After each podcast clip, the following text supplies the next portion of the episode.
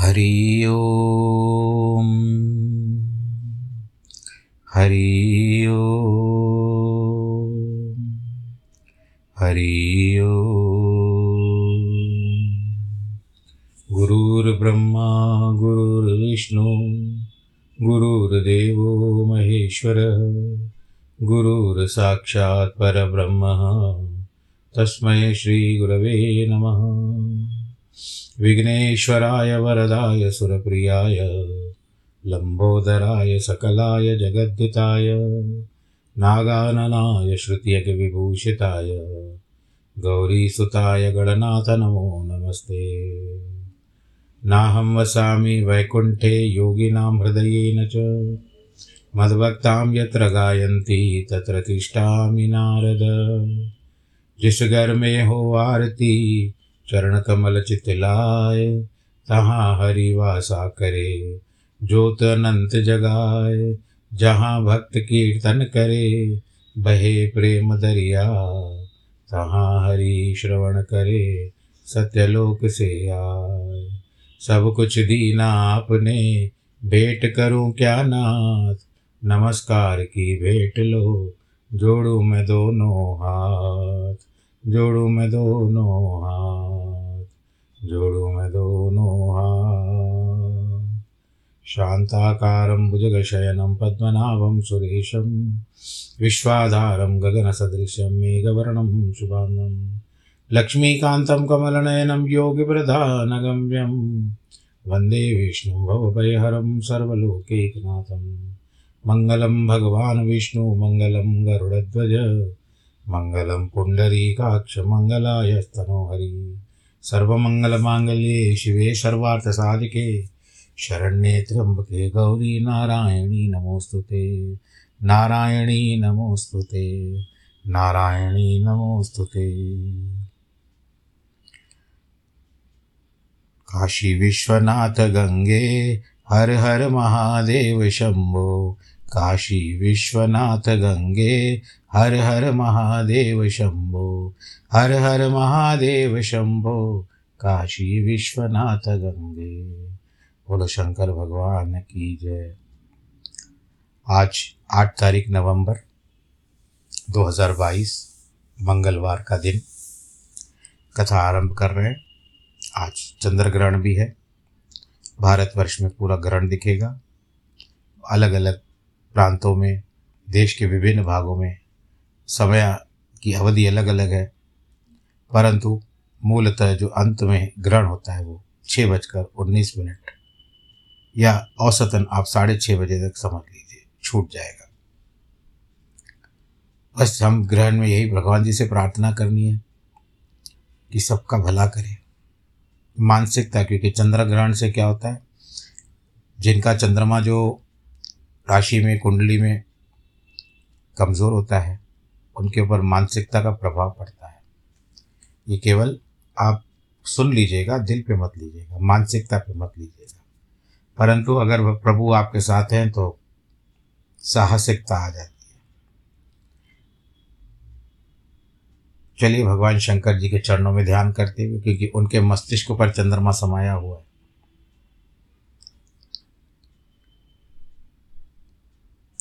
माता पार्वती के पास, यानी दुर्गा के पास सब गए देवता और प्रार्थना की। माता ने कहा कि मैं मैं हिमालय के घर में जन्म लूँगी।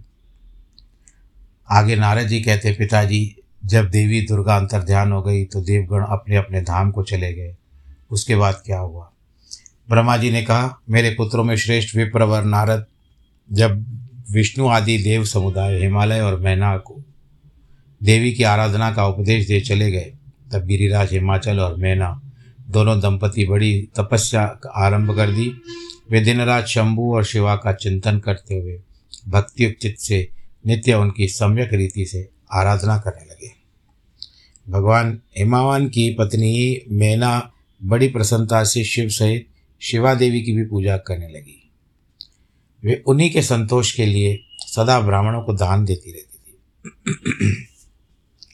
मन में संतान की कामना ले, मैना चैत्र मास के आरंभ से लेकर सत्ताईस वर्षों तक प्रतिदिन तत्परतापूर्वक शिव देवी की पूजा शिवा देवी की पूजा और आराधना में लगी रहती थी। देखो, आयु बड़ी होती थी उस समय में। सत्ताईस वर्ष तो कुछ भी नहीं है उनके सामने। वे अमे अष्टमी उपवास करके नवमी को लड्डू भली सामग्री, पीठ, पीठी, जिसको चूरी कहते हैं, खीर और गंध पुष्प आदि देव, देवी को भेंट करती थी। गंगा के किनारे औषधि, प्रस्थ में उमा की मिट्टी की मूर्ति बनाकर नाना प्रकार की वस्तुएँ समर्पित करके उनकी पूजा करती थी। मैना देवी कभी निराहार रहती, कभी व्रत के नियमों का पालन करती, कभी जल पी कर रहती, कभी हवा पी कर ही रह जाती। विशुद्ध तेज से दमकती हुई दीप्तिमती मैना के प्रेम पूर्वक शिव में, शिवा में चित्त लगाए सत्ताईस वर्ष बीत गए। सत्ताईस वर्ष पूरे होने के बाद जगन्मयी शंकर, कामिनी जगदम्बा उमा अत्यंत प्रसन्न हुई। मैना की उत्तम भक्ति से संतुष्ट वे परमेश्वरी देवी उन पर अनुग्रह करने के लिए उनके सामने प्रकट हुई। तेजो मंडल के बीच में विराजमान तथा दिव्य अव्ययों से संयुक्त उमा देवी प्रत्यक्ष दर्शन देकर मैना से हँसते हुई बोली, देवी कहती है, गिरिराज, हिमालय की रानी महासाध्वी मैना मैं तुम्हारी तपस्या से बहुत प्रसन्न हूँ। तुम्हारे मन में जो अभिलाषा हो, उसे कहो। मैना तुमने तपस्या, व्रत और समाधि के द्वारा जिस जिस वस्तु के लिए प्रार्थना की है, मैं सब तुमको दूँगी। तब मैना ने प्रत्यक्ष प्रकट करते हुए काल, कालिका देवी को देखकर प्रणाम किया और इस प्रकार कहा, देवी इस समय मुझे आपके रूप के प्रत्यक्ष दर्शन हुए हैं। इसीलिए मैं आपकी स्तुति करना चाहती हूँ। कालिके, इसके लिए आप प्रसन्न हो जाओ। ब्रह्मा जी कहते हैं, नारद मैना के ऐसा कहने पर सर्वमोहिनी कालिका, देवी ने मन में अत्यंत प्रसन्न हो अपनी दोनों बाहों से खींचकर मैना को मैना को हृदय से लगा लिया। इसके उन्होंने तत्काल महाज्ञान की प्राप्ति हो। फिर तो मैना देवी प्रिय प्रवचनों का, के द्वारा भक्ति भाव से अपने सामने रखी हुई कालिका की स्तुति करने लगी। मैना कहती है कि जो महामाया जगत को धारण करने वाली है, चंडिका है लोक धारिणी है, तथा संपूर्ण मनोवांछित पदार्थों को देने वाली है, उन महादेवी को मैं प्रणाम करती हूँ, जो नित्य आनंद प्रदान करने वाली माया, योग निद्रा, जगत जननी तथा सुंदर कमलों की माला से अलंकृत है। उन नित्य सिद्धा उमा देवी को मैं नमस्कार करती जो सबकी मातामयी नित्य आनंदमयी, भक्तों के शोक का नाश करने वाली तथा कल्प पर्यंत नारियों एवं प्राणियों की बुद्धि रूपिणी है। उन देवी को मैं प्रणाम करती हूँ। आप यतियों के अज्ञान में बंधन के नाश हेतु हेतु भूता है, ब्रह्म विद्या है। इस तरह से माता की प्रार्थना करती है। माता की स्तुति ब्रह्मा जी कहते हैं कि नारद, मैना के इस प्रकार स्तुति करने पर दुर्गा कालिका ने पुनः मीना देवी से कहा, तुम अपना मनोवांछित वर मांग लो। हिमाचल प्रिय, तुम मुझे प्राणों के समान प्यारी हो। कहती है, मैना कहती है, शिवे, आपकी जय हो। उत्कृष्ट ज्ञान महेश्वरी ज्ञान वाली जगदम्बे, यदि मैं वर पाने के योग्य हूँ तो फिर आपसे श्रेष्ठ वर मांगती हूँ। पहले तो मुझे सौ पुत्र हो, उन सब की बड़ी आयु हो, वे बल पराक्रम युक्त तथा रिद्धि सिद्धि से संपन्न हो। उन पुत्रों के पश्चात मेरी एक पुत्री हो, जो स्वरूप और गुणों से सुशोभित हो। वह दोनों कुलों को आनंद देने वाली हो तथा तीन लोकों में पूजित हो। आप ही देवताओं का कार्य सिद्ध करने के लिए मेरी पुत्री का रूप धारण करके आइए और लीला कीजिए। मैना की बात सुन करके माता प्रसन्न हुई। माता कहती है, तुम सौ बलवान पुत्रों को उत्पन्न करोगी। उनमें से सबसे अधिक बलवान और प्रधान होगा, जो सबसे पहले उत्पन्न होगा। तुम्हारी भक्ति से संतुष्ट होकर स्वयं तुम्हारे यहाँ पुत्री के रूप में मैं अवतार लूँगी। सबके कार्य भी सिद्ध करूँगी। ऐसा कहकर जगत दात्री परमेश्वरी कालिका अदृश्य हो गई। महेश्वरी से अभिष्ट वर पाकर मैना भी बहुत खुश हुई और उसका सारी तपस्या का क्लेश भी नष्ट हो गया। फिर काल क्रम से मैना के गर्भ में गर्भ आ गया, प्रतिदिन बढ़ने लगा और समय के अनुसार उसको एक उत्तम पुत्र की प्राप्ति हुई, जिसका नाम मैनाक रखा गया। उसके समुद्र के साथ उत्तम मैत्री बांधी, वह अद्भुत पर्वत, नाग वधुओं के उपभोग का स्थल बना हुआ है। उसके समस्त अंग श्रेष्ठ हैं। हिमालय के सौ पुत्रों में वह सबसे श्रेष्ठ और महान बल पराक्रम से संपन्न है। अपने से आपने बाद प्रकट हुए समस्त पर्वतों में एकमात्र मैना की पर्वतराज के पद पर प्रतिष्ठित है। इसके बाद नारद, सुनो। ब्रह्मा जी कहते हैं, मैना और हिमालय के आदरपूर्वक देव कार्य की सिद्धि के लिए, कन्या प्राप्ति के लिए वहाँ जगत जननी भगवती उमा का चिंतन करने लगे, जो समस्त होने पर संपूर्ण अभिष्ट वस्तुओं को देने वाली है। वे महेश्वरी उमा अपने पूर्ण अंश से गिरिराज हिमवान के चित्त में प्रविष्ट हुई और शरीर से अपूर्व सुंदर प्रभाव उतर आई। वे आनंद मग्न होकर अत्यंत प्रकाशित होने लगे। उस अद्भुत तेजो राशि से संपन्न महामना हिमालय अग्नि के समान लगने लगे। कल्याणकारी समय में गिरिराज हिमालय ने अपनी प्रिया मैना के उदर में शिवा के उस परिपूर्ण अंश का आधान किया। उस तरह गिरिराज का पत्नी की पत्नी मैना ने हिमवान के हृदय में विराजमान करुणा निदान देवी की कृपा से सुखपूदायक गर्भ धारण किया। संपूर्ण जगत की निवास भूता देवी के गर्भ में आने से गिरिप्रिया मेना सदा तेजो मंडल के बीच में स्थित होकर अधिक शोभा पाने लगी। अपनी प्रिया की शुभांगी मेना को देख करके गिरिराज भी रोज प्रसन्न रहते थे।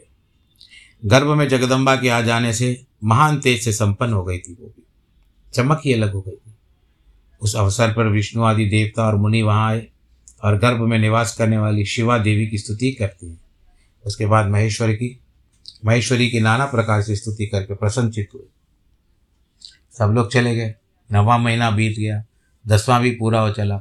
तब जगदम्बा, कालिका ने समय पूर्ण होने पर गर्भस्थ शिशु की जो गति होती है, उसी को धारण किया और जन्म ले लिया। बोलो, जगदम्बे मात की जय।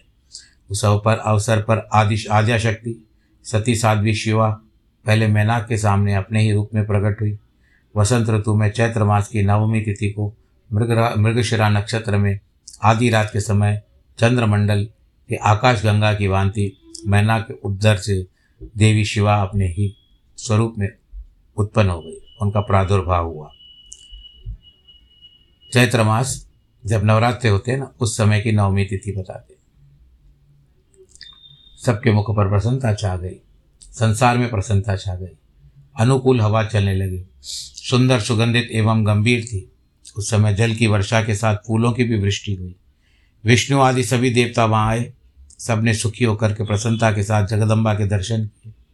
शिवलोक में निवास करने वाली दिव्य रूपा महामाया शिव कामिनी मंगलमयी कालिका का, माता का स्तवन करती है।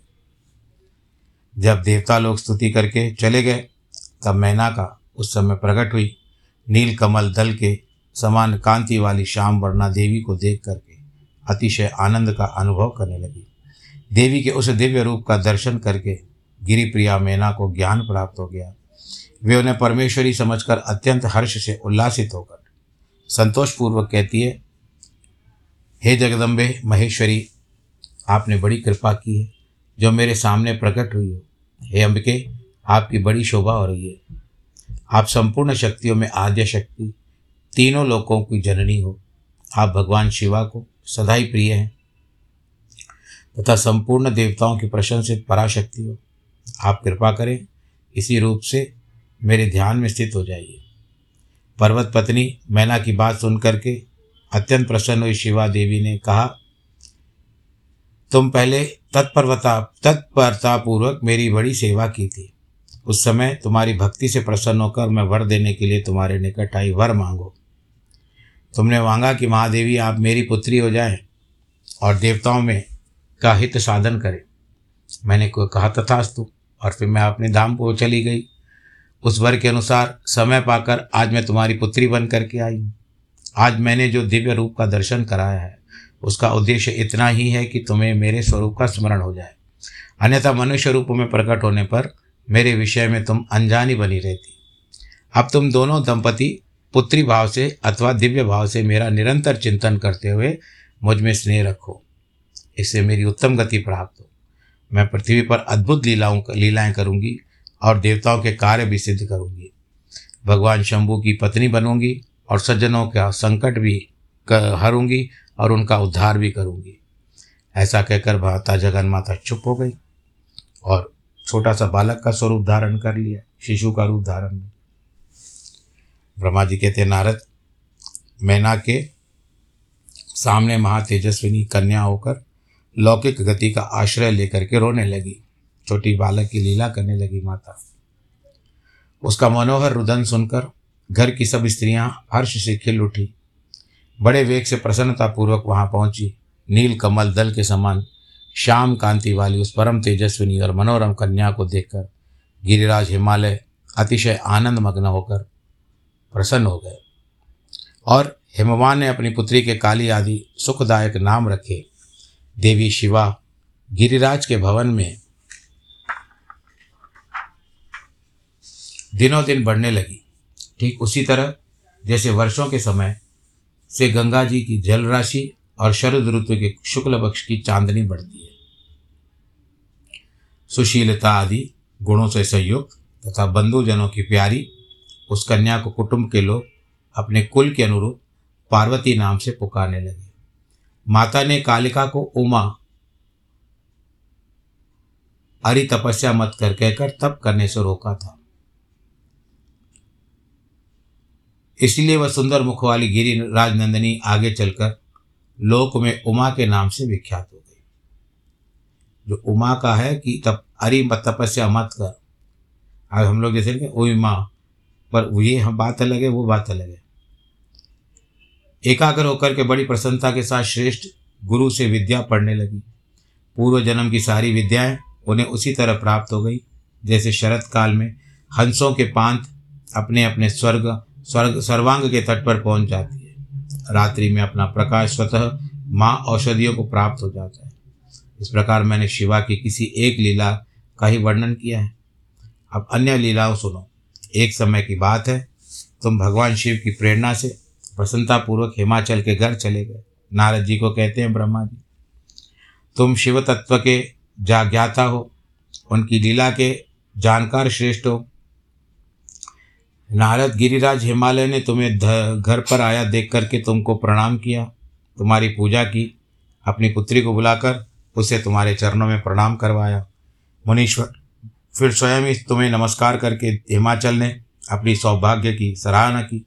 अत्यंत मस्तक झुकाकर हाथ जोड़ करके तुमसे कहा, हे मुने नारद, हे ब्रह्मपुत्रों में श्रेष्ठ, ज्ञानवान प्रभु, आप सर्वज्ञ हैं। सर्वज्ञ हैं और कृपापूर्वक दूसरों के उपकार में लगे रहते हैं। मेरी पुत्री की जन्म कुंडली जो है, गुण दोष हो तो बताइए। बातचीत में कुशल और कौतुक तो हो। जल्दी बात को पलटा लेते हो। गिरिराज हिमालय के ऐसा कहने पर तुमने कालिका का हाथ देखा। उसका संपूर्ण अंगों पर विशेष रूप से दृष्टिपात करके हिमालय से इस प्रकार कहना आरंभ किया, शैलराज और मैना, आपकी पुत्री चंद्रमा की आदि काल के समान बड़ी है। समस्त शुभ लक्षण इसके अंगों की शोभा बढ़ाते हैं। ये अपने पति के लिए अत्यंत सुखदायिनी होगी। माता पिता की कीर्ति बढ़ाएगी। संसार की समस्त नारियों में यह परम साध्वी और स्वजनों की सदा मान आनंद देने वाली है। गिरिराज, तुम्हारी पुत्री के हाथ में सात सब उत्तम लक्षण है, विद्यमान है। केवल एक रेखा विलक्षण है। इसका यथार्थ फल सुनो। इसे ऐसा पति प्राप्त होगा जो योगी, नंग धड़ंग रहने वाला, निर्गुण और निष्काम होगा। उसके न माँ होगी, न बाप। उसे मान सम्मान की का भी कोई ख्याल नहीं रहेगा। वह सदा अमंगल वेश धारण करके रहेगा। तुम्हारी इस बात को सुनकर के सत्य मानकर मैना तथा हिमाचल दोनों पति और पत्नी बहुत दुखी हो गए। परंतु जगदम्बा शिवा तुम्हारे ऐसे वचनों को सुनकर और उस लक्षणों के द्वारा उस भावी पति को शिव मानकर मन ही मन हर्ष से खिल उठी। नारद जी की बात कभी झूठी नहीं हो सकती। यह सोचकर शिवा भगवान शिव के युगल चरणों के संपूर्ण हृदय में स्नेह बढ़ता गया। उसका धीरे धीरे स्नेह बढ़ता गया। उस समय मनी मन दुखी होकर, हेमवान ने तुमसे कहा, मुने, उस रेखा का फल सुनकर मुझे बड़ा दुख हो रहा है। मैं अपनी पुत्री को उससे बचाने के लिए क्या उपाय करूँ? मुने तुम महान कौतुक करने वाले हो। वार्तालाप में विशारद हो। हे भगवान की बात सुन करके अपने मंगलकारी वचनों द्वारा उनका हर्ष बढ़ाते हुए तुमने इस प्रकार कहा, हे गिरिराज, तुम स्नेहपूर्वक सुनो। यह मेरी बात बिल्कुल सच्ची है। वह झूठ नहीं होगी। हाथ की रेखा ब्रह्मा जी की लिपि है। निश्चय ही मिथ्या नहीं हो सकती। हे शैल प्रवर, इस कन्या को वैसे ही पति मिलेगा, इसमें संशय नहीं है। परंतु इस रेखा के कुफल से बचने के लिए एक उपाय भी है। उसे प्रेम से सुनो। उसे करने से तुम्हें सुख मिलेगा। मैंने जैसे वर का निरूपण किया है, वैसे ही भगवान शंकर है। बोलो, शंकर भगवान की जय। वे सर्वसमर्थ हैं। लीला के लिए अनेक रूप धारण करते उनमें समस्त कुलक्षण का सद्गुणों के सम्मान हो जाएँगे। समर्थ पुरुषों में कोई दोष भी हो तो उसको दुख नहीं होता। असमर्थ के लिए बहुत दुखदायी होता है। इस विषय में सूर्य, अग्नि, गंगा का दृष्टांत सामने रखना चाहिए। इसीलिए तुम विवेक पूर्वक अपनी कन्या शिवा को भगवान शिव के हाथ में सौंप दो। भगवान शिव सबके ईश्वर हैं, सैव्य है, निर्विकार है, सामर्थ्यशाली है। और अविनाशी भी है। वे जल्दी प्रसन्न हो जाते हैं। अतः शिवा को ग्रहण कर लेंगे। इसमें कोई संशय नहीं है। विशेषतः वे तपस्या में वश, तपस्या के वश में भी हो जाते हैं। यदि शिवा तप करे तो सब काम ठीक हो जाएगा। सर्वेश्वर शिव सब प्रकार में समर्थ, सब सब प्रकार से समर्थ हैं। वे इंद्र के वज्र का भी विनाश कर सकते हैं। ब्रह्मा जी उनके अधीन है तथा सबको सुख देने वाली है। पार्वती भगवान शंकर की प्यारी पत्नी बनेगी, यह सदा रुद्रदेव के अनुकूल रहेगी, क्योंकि यह महासाध्वी और उत्तम व्रत का पालन करने वाली है तथा माता पिता के सुख को बढ़ाने वाली है। यह तपस्या करके भगवान के मन को अपने वश में कर लेगी और भगवान भी इसको सिवा किसी और, किसी दूसरी से विवाह नहीं, स्त्री से विवाह नहीं करेंगे। इन दोनों का प्रेम एक दूसरे के अनुरूप है वैसा उच्च कोटि का प्रेम न तो किसी का हुआ है, न उस समय और न आगे होगा। हे गिरी श्रेष्ठ उन्हें देवताओं की करने, क्या कर, कार्य करने हैं? उनके जो काम नष्ट प्राय हो चुके हैं, उन सब का इनके द्वारा पुनः उज्जीवन या उद्धार होगा। हे अद्रिराज, आपकी कन्या को पाकर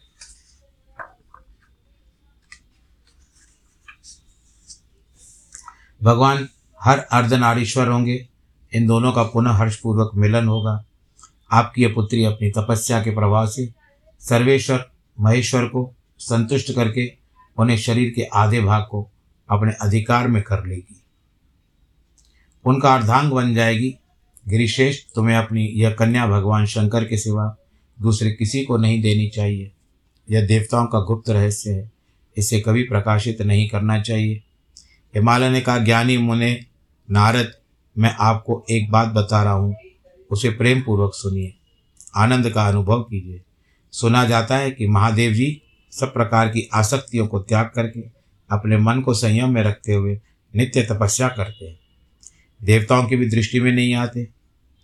ध्यान में स्थित हुए भगवान शंभु पर ब्रह्म में लगाए हुए अपने मन को कैसे हटाएँगे? ध्यान छोड़कर विवाह करने को कैसे तैयार हो जाएँगे? इस विषय में मुझे महान संदेह है।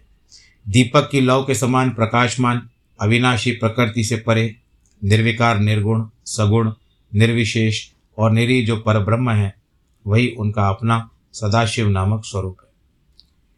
मानता हूँ कल्याण करने वाले, अतः वे उसी का सर्वत्र साक्षात्कार करते हैं। किसी बाहरी, अनात्म वस्तु पर दृष्टि नहीं डालते।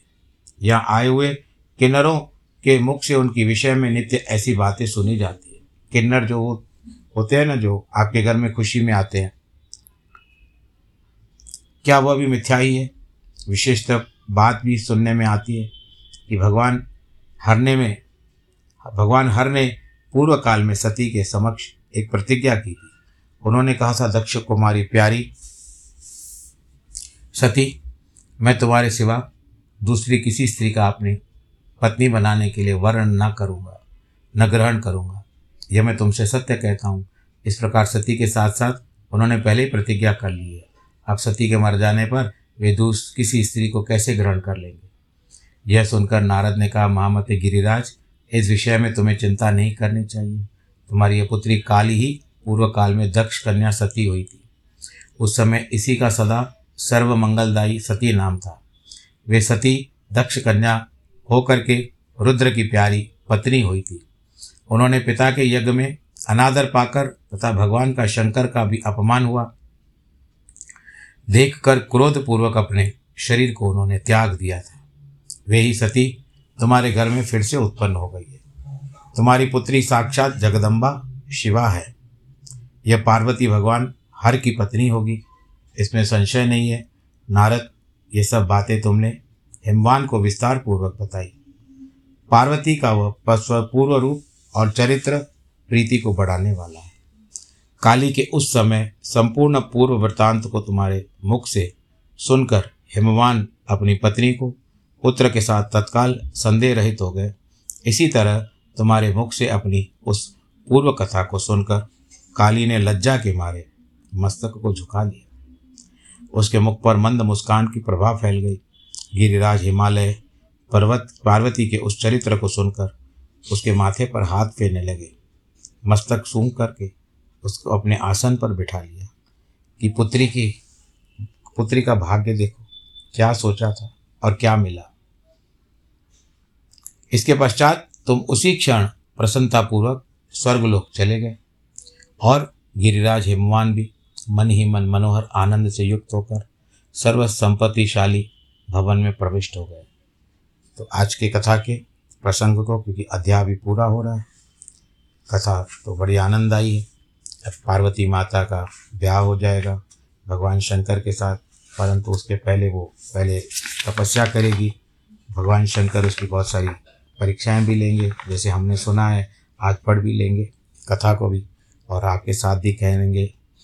तो बस कथा के प्रसंग को पूरा करते आज जिनका जन्मदिन है, और जिनकी वैवाहिक वर्षगांठ है उनको बहुत बहुत बधाई। ईश्वर उन सबको सुरक्षित रखे, आनंदित रखे, प्रफुल्लित रखे। और ग्रहण का समय अभी धीरे धीरे लगभग पूरे भारतवर्ष में आरंभ होना शुरू हो चुका है। इस समय पाँच बज करके पाँच मिनट हो रहे हैं। और आपके ऊपर भी भगवान नारायण की कृपा हो, भगवान भोलेनाथ की कृपा हो। आप जिस इष्ट देवता को मानते हैं, उनकी कृपा आपके ऊपर हो। या सब छोड़ करके आप गुरु को मानते हैं तो गुरु भी उसी रूप में रहते हैं। ब्रह्मा के रूप में रहते हैं, शिव के रूप में रहते हैं, विष्णु जी के रूप में रहते हैं। तो बस अपना विश्वास भगवान के प्रति, या माता देवी जगदम्बा है, माता लक्ष्मी है, माता सरस्वती है। पाँच देव मुख्य हैं, गणेश, सूर्य, विष्णु, दुर्गा। पाँच देवता मुख्य माने जाते हैं। इन सब में जो भी आपके इष्ट देवता हो आप उनकी पूजा करते रहिए, उनको प्रसन्न करते रहिए, आनंद के साथ अपना जीवन यापन करिए। ग्रहण तो आते जाते रहेंगे, परंतु अब जैसे कहा जा रहा है, कि एकदम से तुरंत सामने तो कोई ग्रहण आने वाला नहीं है। बहुत समय के बाद आएगा तो जब आएगा तब देखा जाएगा, तब तक हमारी आयु और तीन चार साल बड़ी होगी। ईश्वर सबका ही सुख चाहते हैं, सबका ही भला चाहते हैं, परंतु हमको समय पर जब मिलता है तब खुश होते हैं। बाकी सदैव भगवान से हम लोग प्रार्थना करते रहते भगवान, ये भी दो, ये भी दो, ये भी दो। बिन मांगे मोती मिले, मांगे मिले नबी। कभी कभी ऐसी भी दशा हो जाती है कि हमको बिना मांगे बहुत कुछ वस्तु मिल जाती है। पर मैं ऐसे कहता रहता हूँ कि जब आपको कोई वस्तु बिना आपके प्रयास के मिल जाती है ना, जिसकी आपको इच्छा थी, आपके हाथ में वो आती है तो उस समय में क्या होता है, तब आपका जो विचारधारा तुरंत परिवर्तित हो जाती है। आपके मुख से एक ही बात निकलता है। क्या? कि भगवान से कुछ और मांग लेती थी। या लेता था। ऐसे कहावतें हैं। मिलता है सब कुछ। क्योंकि आपको पता है भाग्य के सिवा और समय से पहले नहीं मिलता। अब आप ये भी विचार करिए कि आपको भगवान जी ने सब कुछ दिया है, संतान दी है, परिवार दिया है, और धन दिया है, संपदा दी है। बहुत कुछ दिया है। फिर भी आप क्या मांगते हो? बस खुशी मांगो, प्रभु के प्रति भक्ति मांगो। व्यापार करना अपना कार्य है, परंतु थोड़ा समय परमात्मा के लिए निकालना बहुत अच्छा है। धन, मन। धन से तो कोई नहीं करता। धन से कोई परिवार करते हैं तो भी जब करना चाहो, ध्यान करो। किसी का उद्धार करो, किसी का भला करो, सबके लिए अच्छा करो। यही है बात। तो समय का समय हो चुका। आप सब लोग खुश रहिए। अब ग्रहण के बाद स्नान करिएगा। स्नान करके प्रभु के पास जोत जलाइएगा। बोलो, नारायण भगवान की जय। और आज पूर्णमासी भी है। कार्तिक की कथा भी आज ख़त्म हो, यानी कार्तिक भी पूरा हो गया है। और मेरा समय भी बढ़ गया तीन सेकंड। नमो नारायण।